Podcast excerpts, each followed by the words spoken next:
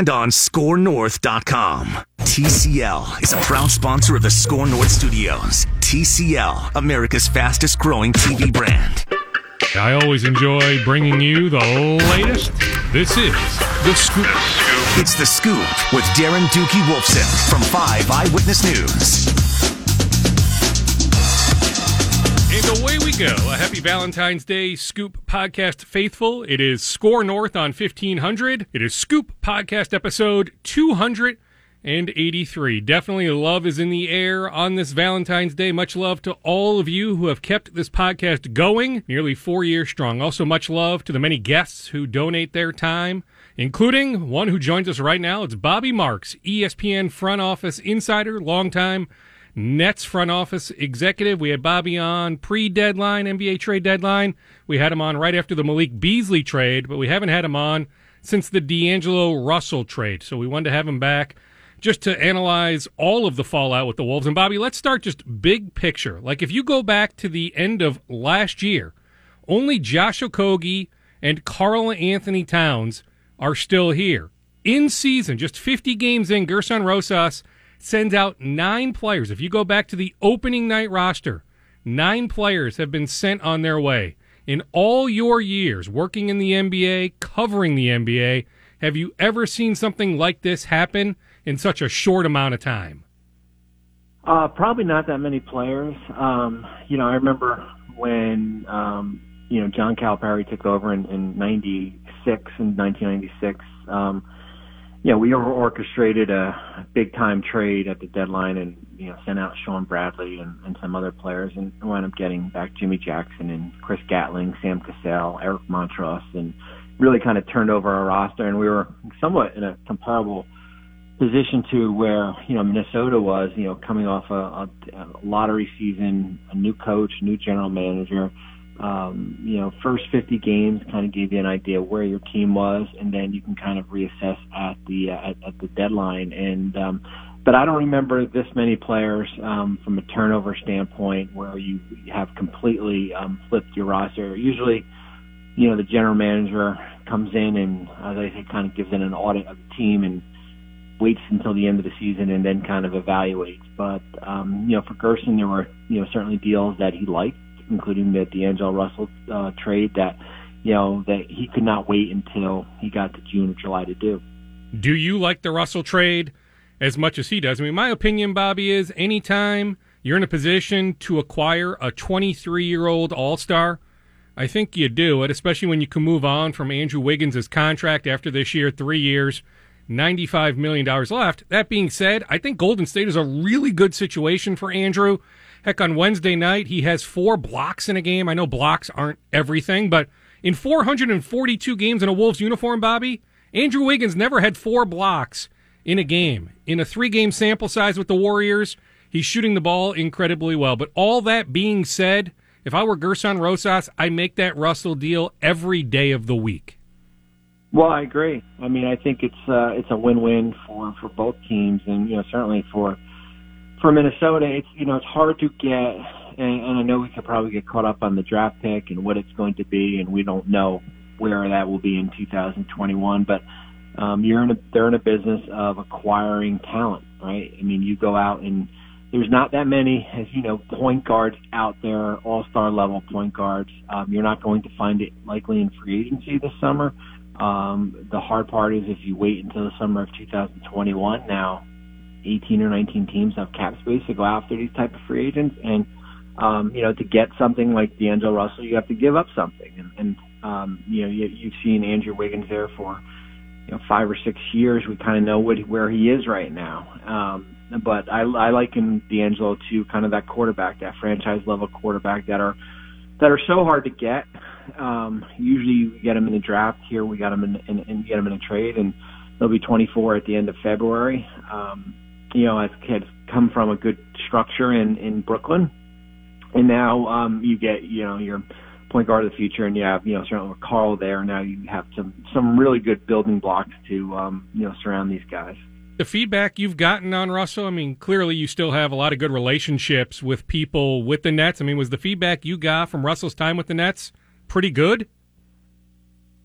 Feedback was great. I mean, I think we all know what happened in Los Angeles um, as far as uh, a situation really where an unstructured situation, um, and to go to Brooklyn and really kind of turn over, turn around his career. Um, they basically broke him down from from from you know from from all the way to zero and rebuilt him um, and played you know as you saw last year you know with Kenny Atkinson as the head coach really had a solid year. Had a solid two years. Uh, last year was, um, you know, an All Star. Um, you know, certainly there's some things to work on. You know, probably could pick apart his defense, but yeah, I mean, where D'Angelo is um, now compared to where he is when he came into the draft, um, you know, back in, um, know, I think 2015, it's you know night and day. We're talking with Bobby Marks, ESPN NBA front office insider. Yeah, I mean, I'm curious to see, you know, where this thing goes, but you know, like there was this big time obsession for so long. You know, the Wolves, Gersson with D'Angelo Russell. I guess one thing that surprised me, Bobby, I mean, everything you lay out about D'Angelo, you know, being, you know, a franchise type quarterback, if you want to make that comparison. I mean, I think the Knicks had some interest. I think the Knicks, my understanding is, made some sort of offer, some sort of bid, but it doesn't sound like like the trade market was was thick for Russell. A, did you also hear that? And if so, does that surprise you that the Warriors really didn't have that many offers to sift through?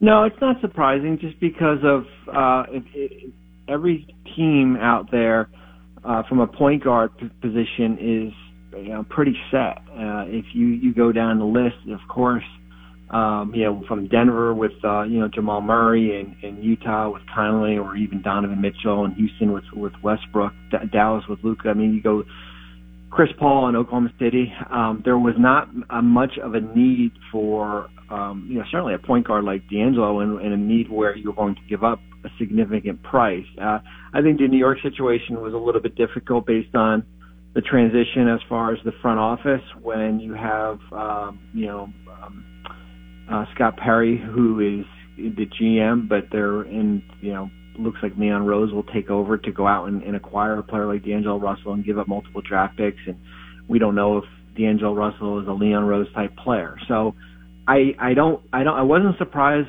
the market was um, a little bit lukewarm. Um, as I said before, doing these type of trades when you only have 30 games left in the season are hard.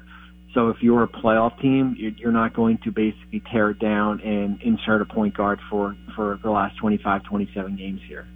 How do you look at that 2021 Minnesota first round pick? It's got top three protection, but you know, you talk to enough people that, that cover the draft on a on a regular basis, they will tell you that the optics right now suggest that the 2021 draft should be pretty good, way stronger than this year's draft. So, how do you view that as an asset that the Wolves gave up. Yeah, I mean, I when you look at what you know, Golden State has a you know they weren't looking to try to get a another 2020 first um, because they their their pick is going to be in, in the, probably in the top five and in an average to week draft that that doesn't um, that doesn't do much for them. But yeah, I mean there is some top three protection on there. Uh, it does give them uh, in case things really bottom out again in uh, 2020, 21. I'm not I'm not expecting that. Um, but yeah, I mean you you you're giving up probably a top 10 pick, probably in that eight to nine range. Um, but as I said before, you're not going to be able to if you hold on to that pick yeah, maybe you find a point guard of the future, but there's so much uncertainty as far as who will be in the draft. Yes, the draft is projected to be stronger. Um, that do, doing that, risking a future draft pick, uh, considering that you already have some young players on your roster already, you'll have uh, you'll have a, a pick this upcoming June that's going to be high. You've got um, you know Culver and and Okogie. You know, as we said, D'Angelo is only you know will be 24 at the end of the month. Um, Karl is still certainly young. Um, so I I'm, I'm fine with the Wolves going out and giving up a first round pick or, or a good a, a high value pick because uh, a Wiggins for Russell swap was not going to get it done. I mean that's that's the reality of this. Don't forget about also the Wolves have via Atlanta Brooklyn's first round pick. I mean it looks like Brooklyn. I mean they would have to fall flat on their face. I mean they'd have to curl up in the fetal position, right, Bobby, for for the Nets to miss the playoffs just because the East is that week, but it looks like the Nets will be the seven or the eight seed in the East. So as long as they make the playoffs, that's a pretty good asset for the Wolves come June to have that Nets first round pick. Well, you're right. I mean, it's it's. I think right now it's the 16th pick in the draft, um, which is as good as a, a pick is going to be. If if it's lottery protected, of course, it could be you know, possibly 15th. But yeah, I mean, you see you see Brooklyn. They've they, they snapped that Toronto winning streak. Um, it's almost like you can count that how the the back end of the Eastern Conference it feels like every time Brooklyn Orlando gets a win, it should count as two, right? Because it gives them so much yeah. separation from uh-huh. Washington, who's got 33 losses, or Chicago's got 36 losses, and they're five ahead in the loss column ahead of Washington. Unless things really fall off, you know, I think 35, 36 wins will probably get you in the playoffs. So um, that pick is as that that pick is as good a value as that you're going to get, and that's that was from that that 14, you know, 12 player trade uh, trade. Another tentacle to the D'Angelo Russell trade by the Wolves is they are now over the luxury tax. Can you lay out for our audience, Bobby, what exactly that means and like what are the benefits to being an under the luxury tax team versus what are the penalties if you're over the luxury tax like the Wolves currently are?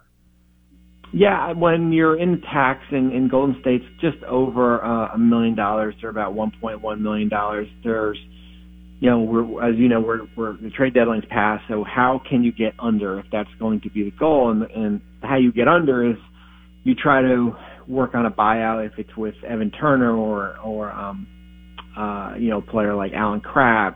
We saw last year, towards the end of the year, uh, Miami go under the luxury tax when they waived um, Rodney McGruder, and he was claimed by um, he was claimed by the uh, the Clippers at the end of the season. And um, so there's certain ways you can do it. The hard part is for the from the buyout standpoint is for guys like Turner or uh, Crabbe to have a team waiting for them at the end, where um, you know if you're going to reduce your compensation by um, you know a, a million dollars, is there a team out there that can offer that? And that's that's kind of where we are with the buyout market. It's really murky. I don't see a team waiting for them. Um, so the likelihood is, or there's a good chance that Minnesota stays in the tax. Where the um, the downside is that you know they would pay a, a bill as of now. It's it's 1.3 million uh, instead of being one of those teams that would receive money from being uh, under the tax. And right now, where we're projecting is the, t- the tax distribution is about 236,000 that each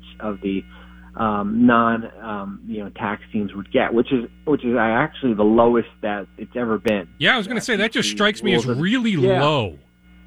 It, it is really low. I mean, the, I think the, the, before that it was five hundred and seven thousand, seven hundred fifteen thousand were some other numbers that were were used. But yeah, I mean, we're really. I mean, that's that's a big reason why you know a team like Oklahoma City didn't make a move at the deadline because the the you know the the tax distribu- distribution is so low the difference between Minnesota and uh, well, we made a lot to do about what Golden State was able to do is that the likelihood is that Minnesota will not be a luxury tax team next year. And if you're a, re- a team which we consider a repeater tax, which means four the five years, that that penalty is almost double. So, if you're Golden State, for example, they they've been in the luxury tax, you know, the last um, three years. They get out of the they get out of the um, luxury tax. They're under the luxury tax now, and um, when you factor in Draymond's extension next year, um, they were factoring to pay maybe a luxury tax bill of 85 to 90 million dollars because they're considered a repeater tax. Now they go under the tax this year based on uh, trading Minnesota Spellman and um, Jacob Evans. That potential tax bill goes to probably 40 million. So there's significant savings when you're looking at it from the, from the Warriors' perspective based on the repeater tax. If you're the Timberwolves, um, yes, it, it, usually if you're um, a lottery team, you don't want to be in a tax, but I think these are a little bit different circumstances based on what you were able to do and how you were able to flip around your roster at the uh, at the deadline. All right, so the exact number. So Minnesota right now is like one one, or what did you say, one three over the luxury it's tax? Right about yeah, it's right, it's right about one one um, where where they are. Um, so that's uh, that's what you would have to shave off. Basically, what they would need is is for it's it's going to be hard to do um, to do a buyout with a player and shave that amount amount off, and then you have to replace him.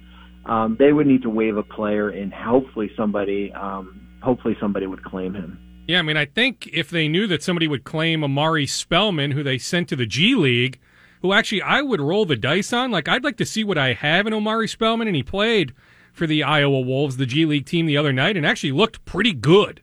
He's a former first round pick, but I guess if you're the Wolves, if you knew, like how much work can be done behind the scenes with the agent, like can you, if you're the Wolves, if you know, you know, via the agent that some team would claim him, would that incentivize the Wolves to then waive a guy like Omari Spellman?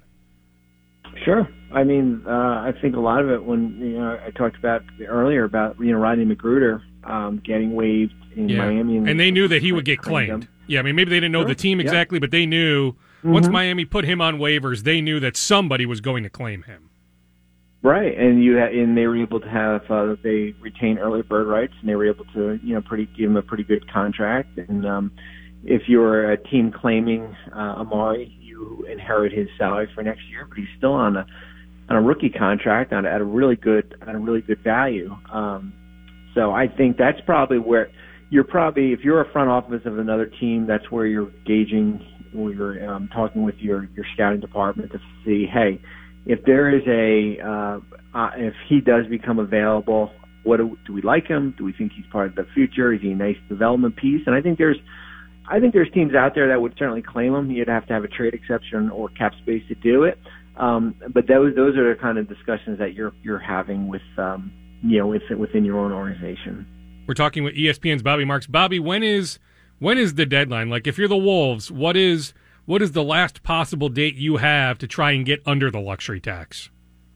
Well, you could get it all the way up until the last day of the regular season. Uh, so the the the, the, the salaries or the what where you are the threshold becomes frozen once the regular season um, ends. The only thing that gets adjusted are uh, bonuses for players at the end of the year. I don't think um, the, the T Wolves have anybody that that impacts. But yeah, you have until the uh, to the last day of the uh, the regular season. How does the summer set up for the Wolves? Like it looks to me like Bobby they'll they'll have what the full mid level, but they won't have like there's only what five or six teams that have cap space. The Wolves are not one of those teams this summer that will have cap space?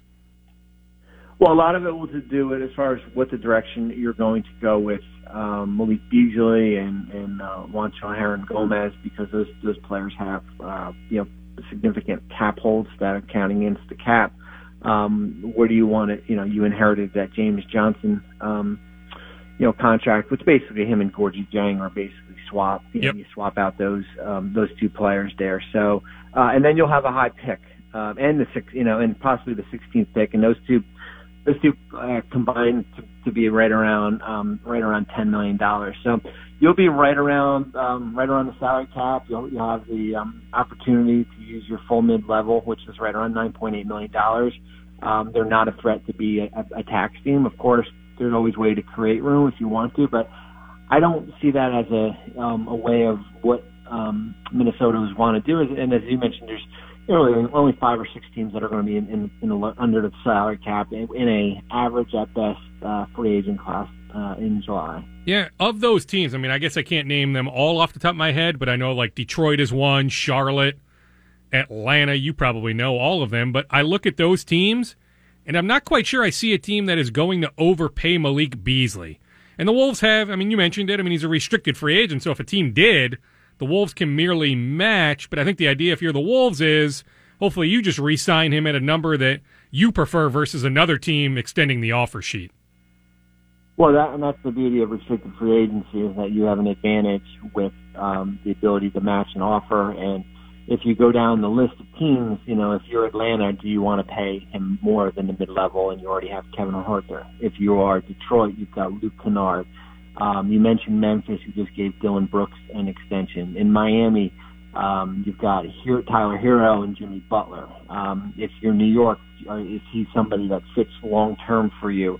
Um, if you're Phoenix, you've got Devin Booker, Booker already. Charlotte, um, you know, is it Devonte Graham, Terry Rozier backcourt? Are you content with that? And so, yeah, I mean, you you go down the list of teams, and it's basically kind of a uh, a process uh, elimination. If if it's Cleveland, uh, if, if it's no Andre Drummond, you've got Sexton and, and Garland. Um, so you're right. It's you've you've got a you've got an advantage, two advantages. Restricted free agency is an advantage, and the the ability that there's just not many teams with cap space. Do you still like? I think I brought up the name Aaron Gordon in one of our recent chats, but do you still like the idea maybe of of the Wolves attempting to maybe acquire him this summer? And I mean, does it make sense for Orlando to move him? I mean, you know, you look at the the Wolves roster. I mean, a four man is is seemingly a glaring need. Like, would it make some sense for the Wolves to continue to engage? I mean, they talked to Orlando going back weeks. Would it make some sense this summer for the Wolves to re-engage Orlando about Aaron Gordon? Well, I think with Gordon, I think he'll have a list of teams that are interested in for, for him. Um, I've talked about Brooklyn already before. Um, it's just a matter of what, what does does anything on Minnesota's roster, James Johnson contract for awesome purposes, of Okogie. Um, you can't trade out of a first until um, two years after the uh, the pick to Golden State is conveyed, so likely at, at 2000. Um, 23 first, so you are a little bit restricted there. So I'm sure that ball's made. I think if if, um, if something makes sense, um, but it might cost you dearly. Bobby, your cell phone is breaking up ever so slightly. Maybe if you just shift a little bit in the room that you're in, because I just want to hit you with a couple more.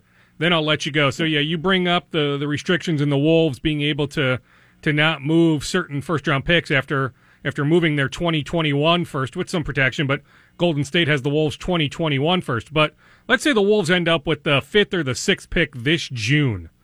Can they, like, what are the rules? Can they draft a player? Let's say they draft James Wiseman of Memphis.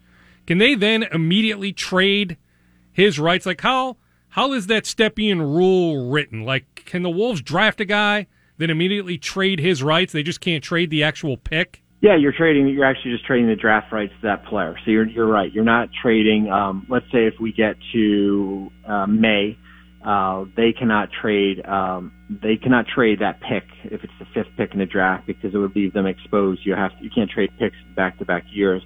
Um, but once the draft, uh, once that player is picked, and during the night of the draft, you can trade the rights to um, the rights to that player, and it's important because how they look at it with, with the Stepien rule and also the seven year uh, when the seven year rule is that you look ahead. So once the draft is completed, now we start with 2021. Um, that's your seven year rule. You never, you don't have to look back, even though you've already traded a pick. You brought up Devin Booker's name. Are there some stars that you have an eye on this summer, like Gersson Rosas? You know this, Bobby. I mean, he comes from Houston, right? Like he's always going to go star hunting. Like if he can find a third star, no, who knows?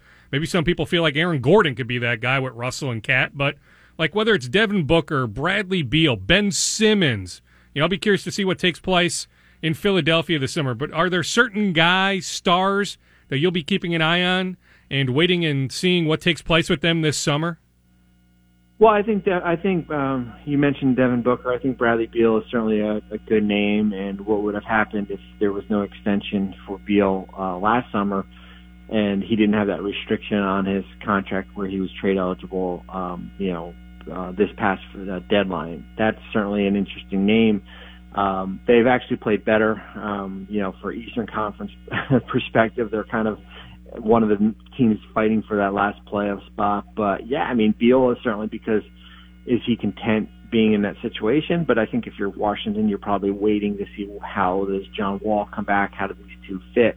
The health of Wall's. So, um, you know, Beal, Booker, you mentioned it'll be interesting what happens in Philadelphia with Simmons and Embiid. How far can this pl- uh, team uh, go? But as you know, there, there's always going to be that one or two players that um, once you get to through the regular season, they they kind of um, reassess in the off season and uh, want uh, a little bit of a change in scenery. Speaking of Philadelphia, I'm looking at current potential first round playoff matchups. Philadelphia, Miami, Boston, Indiana, Clippers, Mavericks, Jazz, Rockets. Like, how much fun, Bobby, are these playoffs going to be if those are potential first round matchups? Well, and, and and also if you get let's say Oklahoma City, Denver, right, that's a good one too. I mean we're I mean we could get Brooklyn, um, Toronto, um, that which would be uh, appealing. But yeah, I mean the, the uh, we've talked about it before. The you know, we can name right probably the 12 or 13 teams that are going to be in the playoffs, maybe in 14 now, and just shot kind of, but we don't know what the seeding is going to be. And um, outside of uh, Milwaukee, Orlando, and uh, Lakers, um, Memphis, and even Memphis has appeal with Ja Morant and how they've played there. I agree. Every playoff series is going to be uh, of uh, of watching and is going to be of strong value. Bobby, always appreciate your time. Thank you, thank you, thank you. Uh, you're welcome. Have a great day. The Wolves return to action one week from today against the Boston Celtics. It is All Star Weekend. When the Wolves resume play, do not expect Karl-Anthony Towns to be back. He's got that left wrist injury. My understanding is he first aggravated the injury going back a number of weeks. This isn't something new. Didn't happen Monday in the game or in Tuesday's practice. It is something he has been dealing with for some time. I don't have a sense right now that this is a season ending injury, but yeah, I don't sense that he'll be back next Friday. I do expect he'll miss more than the one game he missed on Wednesday. The Wolves continue to pursue a buyout with Evan Turner. The issue is Evan needs to find a team. Evan has had a nice career. Former number two overall pick, had a great run at Ohio State in college. It's been one heck of a run for Evan Turner, but at this point of his career, I'm not quite sure anybody is willing to sign him. So that is the hurdle. And he's not giving back money. These guys don't give back money. Would you give back money? I wouldn't give back money. So the Wolves would love for him to give back money, and he would if he could find a new team to sign him where he makes up that difference. But right now, he can't find a team. Omari Spellman signs point to him finishing the year in the Wolves organization. He made his Iowa Wolves debut earlier this week. Former first round pick. He was a good player at Villanova. I would like for the Wolves to give him a chance at some point, but I'm not quite sure that'll happen. If the Wolves could find a taker for Omari Spellman, I'm sure they would, but at this point, it's hard. If they waive him, they're not guaranteed that anybody would claim him. So at this point, it looks like Omari will spend a good amount of time in Iowa. When we come back, we'll get reaction to the firing of Bruce Boudreau with Brian Lawton, former Tampa Bay Lightning GM. In fact, back in the day, Brian fired Barry Melrose. So Brian knows what it's like to fire a head coach. Yeah, he does now great work for NHL Network. He also was a longtime NHL player. So we'll get to that. Plus, Max Meyer, Gopher starting pitcher. He'll be on the hill tonight as the Gopher baseball team opens its season in Tempe, Arizona against the Oregon Ducks. Many Major League scouts will be watching Max Meyer. So stay with us. This is the Scoop Podcast, episode 283, right here on Score North. We are back, segment number two of the Scoop Podcast, episode 283 on this Friday night the 14th of February. It's Valentine's Day, but clearly love is not in the air at Tria Rink in downtown St. Paul. There this morning, Wild general manager Bill Guerin fired head coach Bruce Boudreau. Joining us now to analyze said move.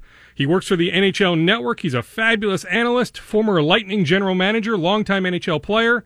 It is Brian Lawton. Brian, welcome back to the podcast. I guess explain to me the timing. Maybe this move was always inevitable but how do you explain the timing of the Wild releasing Bruce Boudreau today? I think the timing is more a function of what's going on in the National Hockey League, to be honest with you. Teams are so close.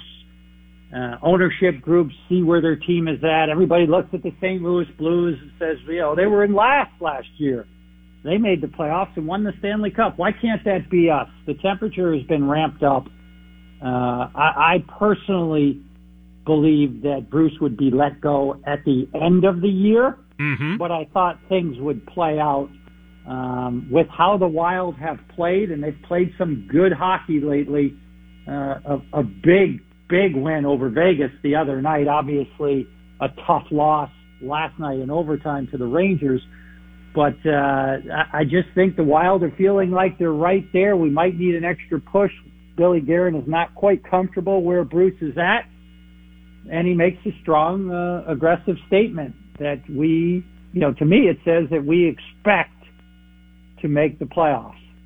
Yeah, it's going to be easy for him, but certainly possible. Yeah, I mean, I was trying to figure out. I mean, is it that, or is it that Bill prefers that they lose a few games here and help themselves come, you know, draft position wise? That Bruce is almost too good of a coach for them to lose games. But I think you're right. I guess my my first guess is Brian that that the Wild, Billy and Craig and those guys think that this roster is good enough to make a real playoff push here. But like Brian, if you look at the total body of work, or I guess the body of work over the last what 11, 12 games They have like what seven, eight victories. I mean, really, they're actually a pretty damn good team ever since that one in six start. That's why I just I can't wrap my arms around the timing of this move. I'm with you, Brian. I thought it would happen at the end of the year. I thought this move was coming in April. I did not expect it to happen on February 14th. Well, that's right, and you gave the analysis for why you know, would the Minnesota Wild think that they could make the playoffs? You said they were one and six to start the year, five games below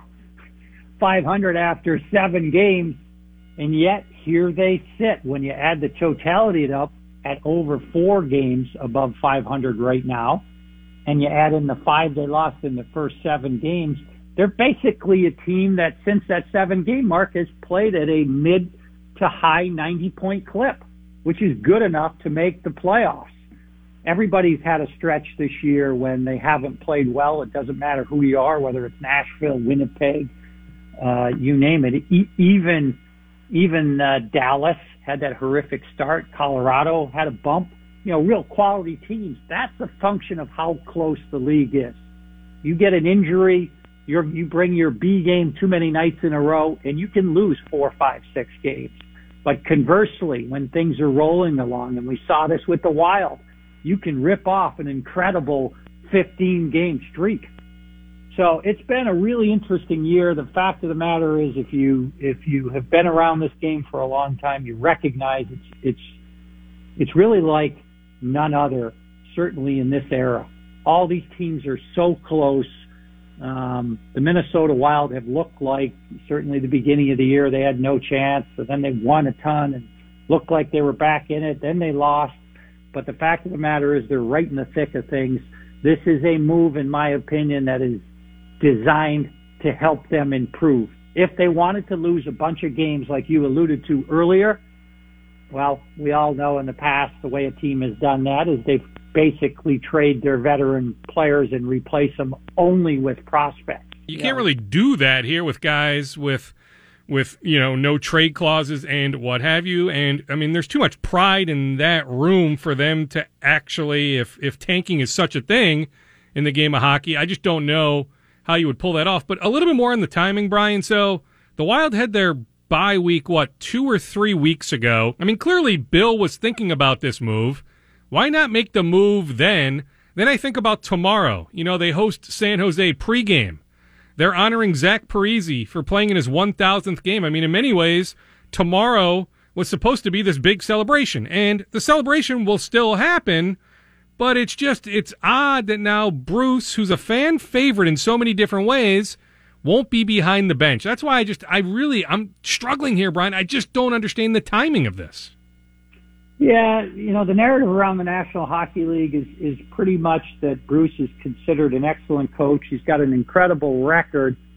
Um, more of the narrative around the team was there was a lot of dissatisfaction with the way certain things were handled. You're never going to have a team where everybody loves the coach. It just doesn't happen in sports. There's just not enough ice time to go around. But there was a disproportionate amount of angst in my opinion, in talking to players on that team with regard to how they were being coached on a nightly basis. I would suspect, and I don't know it, that Billy Guerin picked up on some of that. And that is really the driving force behind this, is that he believes that this will give us a better chance to make the playoffs. That, that doesn't mean he won't make more changes.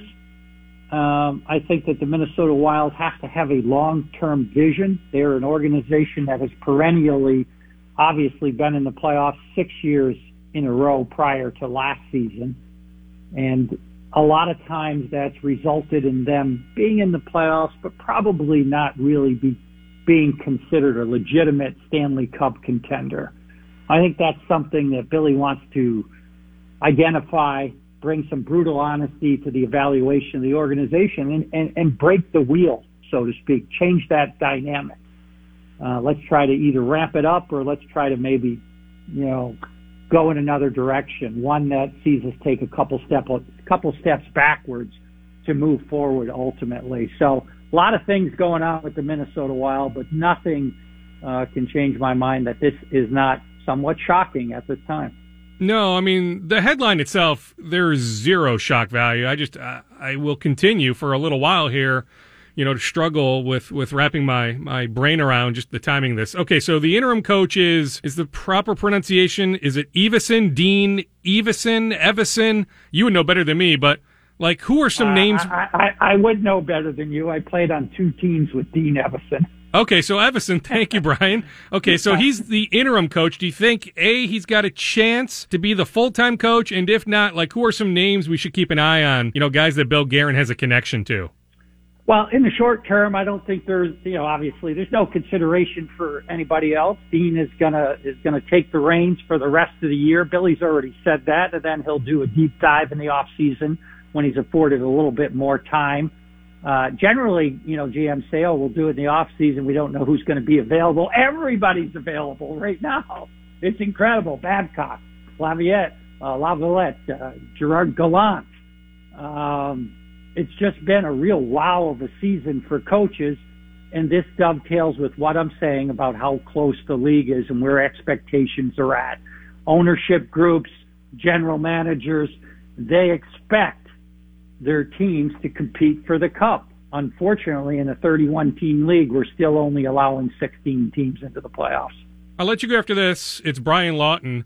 What did you make of the Zucker trade? I mean, you trade top six forward. Now, hey, it's a move I would have made if I was Bill Guerin. I think the return is pretty good, but you move out Zucker, you bring in, you know, one guy that, you know, for lack of a better way, I mean, he just, he's not that good of a player. The prospect has a chance, maybe a really good chance, first round pick. Like, you make that move, but you move Zucker.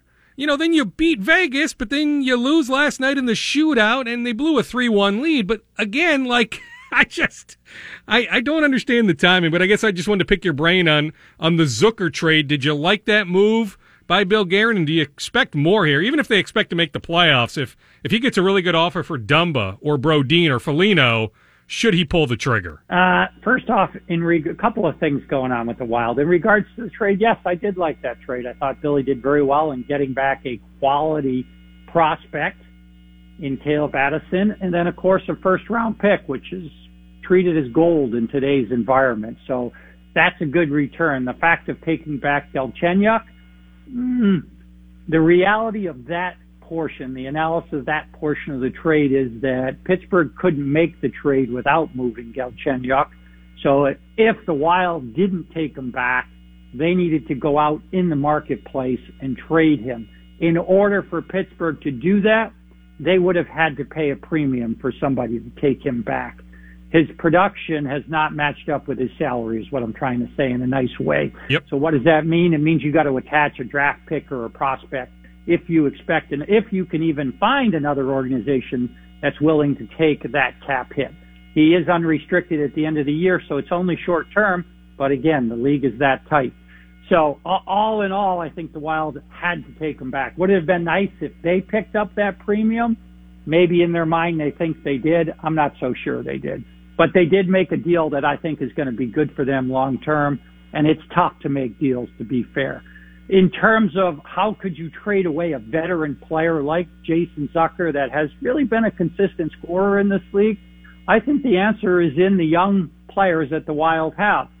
And I say young loosely, Oogie, because the fact of the matter is the Wild players are not necessarily those teenagers or guys in their young 20s. And I'm talking about Kunin, uh, Jordan Greenway, uh, Joel Eriksson Ek, Mhm. Ryan Donato. This is the next wave, perhaps, of who the Wild are going to be. And those guys have done, in my opinion, a really nice job. And I think that Billy was thinking, you know what? We got to create a little bit more opportunity for some of these young players and really find out what they can do. We saw, we've seen this year what Joel Eriksson Ek can do. Yeah, he's good. And I think Yeah. he's only he's only scratching the surface. Mhm. How has that happened? Well, a guy like Mikko Koivu has had to take a little bit more of a back seat, which we haven't seen uh, in a very very long time for the Minnesota Wild. So I think it's a bit of a transition going on, and for those reasons, I like the trade for the Minnesota Wild. Brian, thank you, especially on such short notice. Hey, anytime I'll be on NHL Network. Perfect. tonight, Good. Right after this. We'll be watching, Brian. We always enjoy Thank watching you. you on NHL Network. We'll we'll talk soon, okay? Thank Even you. many hours later, I actually talked to Brian right before 11 a.m. this morning before I had to go bounce over to the Tria rink, talk with some wild players, do some insiding over there. So I recorded Brian this morning. So even hours later, I am still struggling to figure out the timing. This move was always going to happen. In fact, I was able to glean. I should note, by the way, I actually texted with Bruce. Bruce is going to talk soon. He didn't want to talk today, but if we can track him down for the podcast or for some TV work, I'll talk to Bruce soon. I think just from talking to some people that know Bruce that he knew the end was coming. He knew he wasn't coming back next year. I think he thought he would get the rest of this year. So the timing is certainly interesting. But then on top of that, it turns out that Bruce and Bill really haven't talked a whole lot the last few weeks.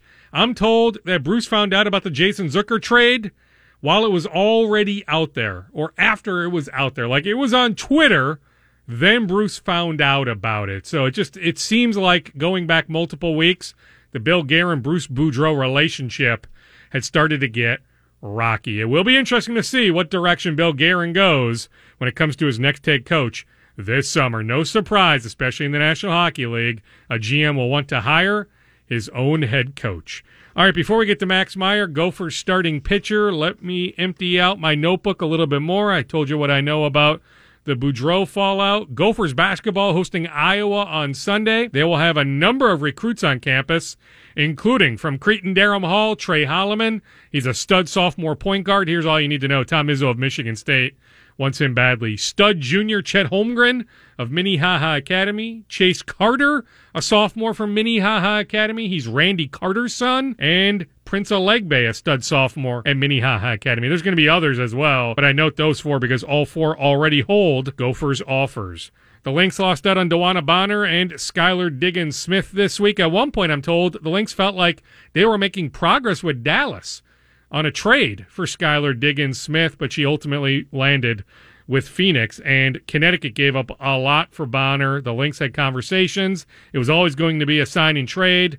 It just it never got close. In an ideal world, sure, the Lynx acquire DeWanna Bonner, but they were not willing to pay that big price that Connecticut paid. Mike Zimmer contract extension is coming. I'm just looking at my notes here. All the best to Tim Herron, Lumpy, making his Champions Tour debut this weekend. I noted that in the most recent mock draft, NBA mock draft from The Athletic, that Zeke Nnaji, Tre Jones, Daniel Oturu, and Tyrell Terry, all local guys, were in the first round. Matthew Hurt of Rochester John Marshall in the second round. I mean, this could be one of those drafts that multiple Minnesotans go in the first round. In fact, I actually ran into Trey's brother, JD, when I was over at Training House earlier this week, which is right by the the Vikings facility. I connected with Thomas Barber, Sam Renner. I was over there with Shane Zylstra, Jake Lacina. A bunch of guys are getting ready for March 25th, which is Gophers Pro Day. Some non Gophers will participate in Gophers Pro Day. But anyway, I was over there, and JD now works for Training House. So I was catching up with JD. I know Tyus is back in town this weekend. His other brother, Tyus Jones of the Memphis Grizzlies, is back in town for All Star Weekend. Also ran into Ross Travis's dad. He now plays for the Jets. The Bears tried to get him. The Eagles tried to get him, but he landed with the Jets, a waiver claim late in the season. Earlier today, I was over at De La Salle High School. Jalen Travis. So Jalen's older brother is Jonah. Another older brother is Reid. So that's a phenomenal athletic family. Then their cousin is Ross Travis, who played basketball at Penn State, then transitioned to a football career, and he's been in the NFL for a few years. But I was talking to Ross's dad. I'll try to catch up with Ross in the near future. But yeah, how about Jonah going to Princeton? How about if you're Nate Travis, the father of Jonah, Jalen, and Reid. You see Jalen signed today with Princeton, so that's your youngest son off to Princeton. Jonah played basketball at Harvard. Reid played basketball at Stanford. And of course, Kentucky is now making money overseas. But how about just to be able to say that my sons went to Stanford, Harvard, and Princeton? Very impressive. All right, let's wrap up Scoop Podcast episode 283 with my conversation from like eight to 10 days ago with Max Meyer. The Twins will be there tonight. The Twins will scout Max Meyer in Tempe tonight. Tonight is the start of the college baseball season. Max Meyer of Woodbury Gophers junior pitcher. He also DHs when he's not pitching. He's actually one of their four or five best hitters, but it's his arm that has a chance to make him millions of dollars. If he stays healthy this year, Max Meyer of the Gophers is expected to be a first round pick. Here's my conversation with Gophers pitcher, tonight's starting pitcher, Max Meyer. Maxes were now, I suppose, maybe still a couple weeks, but really days, not weeks, to the season opener. What what is your excitement level heading into the 2020 season? It's it's so exciting, just all these practices and seeing what everyone can do. Like our pitchers are just electric right now, and we can we're we're hitting the ball. Uh, a lot better than we did last year, so it's just fun to see how much uh, progress we've made as a team. When you say pitchers are electric right now, like, how do you define that? How do you know that, that the pitchers are electric right now? Yeah, I'd say we we got a lot of velo right now, and we got more break on our off speed, and our they're making some of our hitters look gross, and we got good hitters. So, I mean, just just watching that stuff is just fun. The way last year finished, how does that motivate you guys this year? Um, I wouldn't say we look at what we did last year, but we we just know that we can do a lot better than we did last year, and just uh, just that sour taste in our mouth, having a pretty bad year after a super regional year. It's it's we're definitely hungry for this year. So yeah, I mean, I was going to say, I mean, you know what it's like to achieve greatness. I mean, you think about your freshman year, the 2018 season. I mean, do you see? I mean, it's early, but as you go through captain's practices and what have you, do you see maybe some comparisons you can make this year to maybe that 2018 team? Yeah, definitely say our team this year is a lot more loose. Like we can just come to practice and joke around and stuff. And I feel like last year everyone's playing a little timid, and this year is just it's just fun to be around again, like similar to my freshman year. So you know, just joke around with the guys every day and just playing baseball because it's fun. That's that's what we got back to. I'm losing track of all the all the preseason awards and accolades that that you've received. I mean, just how much pride do you take in just all the national recognition you're getting? Uh, I mean, it's fun, like seeing those stuff, but I mean, at the end of the day, it doesn't doesn't really matter at all. I'm gonna still go out there and just do what I do what I have been doing, and um, I don't really pay too much attention to that anymore. When you say do what you have been doing, I mean, is the plan for you? Okay, you pitch on Fridays. But then Saturday, Sunday, will you play outfield? Will you play first base? I mean, the bat plays, so I imagine your bat's going to be in the lineup. Yeah, um, we'll have to see how I hit at the beginning of the season, but I, I'm sure I'll get a shot to DH at the beginning and just how how I feel, you know, transition transi- transitioning from like, you know, pitching to hitting. We'll have to see how my body uh, holds up, but yeah, that's the plan, just DH How did your body hold up last year? I mean, pretty much what just your freshman year, more out of the pen you know, then transitioning to being, you know, the ace of, of yeah. the staff? I mean, definitely uh, a little bit later at the end of the season, it was it was pretty tough on my body. The ball looked a little bit smaller. You know, every time I'd go in, just I could feel the wear and tear a little bit. But you know, I, I wasn't really in the weight room too much back uh, last year. But now I'm gonna have a routine that I can be in the weight room for the whole season. So. How many innings did you pitch last year? I guess including even all your all your summer accomplishments. You know, I mean, is there is there a plan in place like pitches and innings that, that you'll throw this particular year? Uh, I'm not sure. I think I had like about 100, just close to 100 last year. Um, I'm I'd hope that I can get around 100 again this year, uh, just the whole season wise, not summer ball. So I just want that's my goal, get 100 innings. Speaking of summer ball, I mean, I guess just take us through what you did after after you know the the Gopher season ended last year. Um, I got invited to play with the USA team again, and that's definitely like an experience that I'll, I'll never remember. Just the guys we met, uh, the places we went to, the food we like, the different cultures we experienced. It was it was unbelievable, and definitely great coaching staff too, and just the relationships I got to build was unbelievable. Any new pitches or anything you've tweaked? I mean, anything that, that you've changed? I mean, as we watch you here, starting you know mid February, as we see you on the mound, anything we'll notice differently about you? Um, I definitely got my changeup working a lot better. I never really used to use that because I I was kind of a closer kind of guy. So uh, my changeup's going to play pretty good this year. And then I'm starting to throw a little two seam uh, to get my fastball going the other direction because it usually cuts a little bit. So I guess two more pitches. All right. So what? Four seam, two seam, changeup. What am I forgetting? Slider, slider. Yeah. And of the four, I mean, is your best pitch? I mean, anytime you can locate a fastball, is that your best pitch? Uh, I mean, I definitely say my slider. Uh, I've I've relied on it a lot lately, but uh, this year I I think it's probably going to be my fastball. I mean, you know, as long as you can locate, is that the key? I mean, I guess that's the key for any pitcher. As long as you can locate, things yeah. will be good. Yeah, locate, pound the zone, and I mean, you just got to get ahead of guys, and then every pitch is going to play. How much? I mean, you have to be aware somewhat of, you know, the the mock drafts and, and seeing you as a first round pick. Like, are you paying any attention to that? You have to pay a little bit, right? Yeah, I mean, it's hard not to.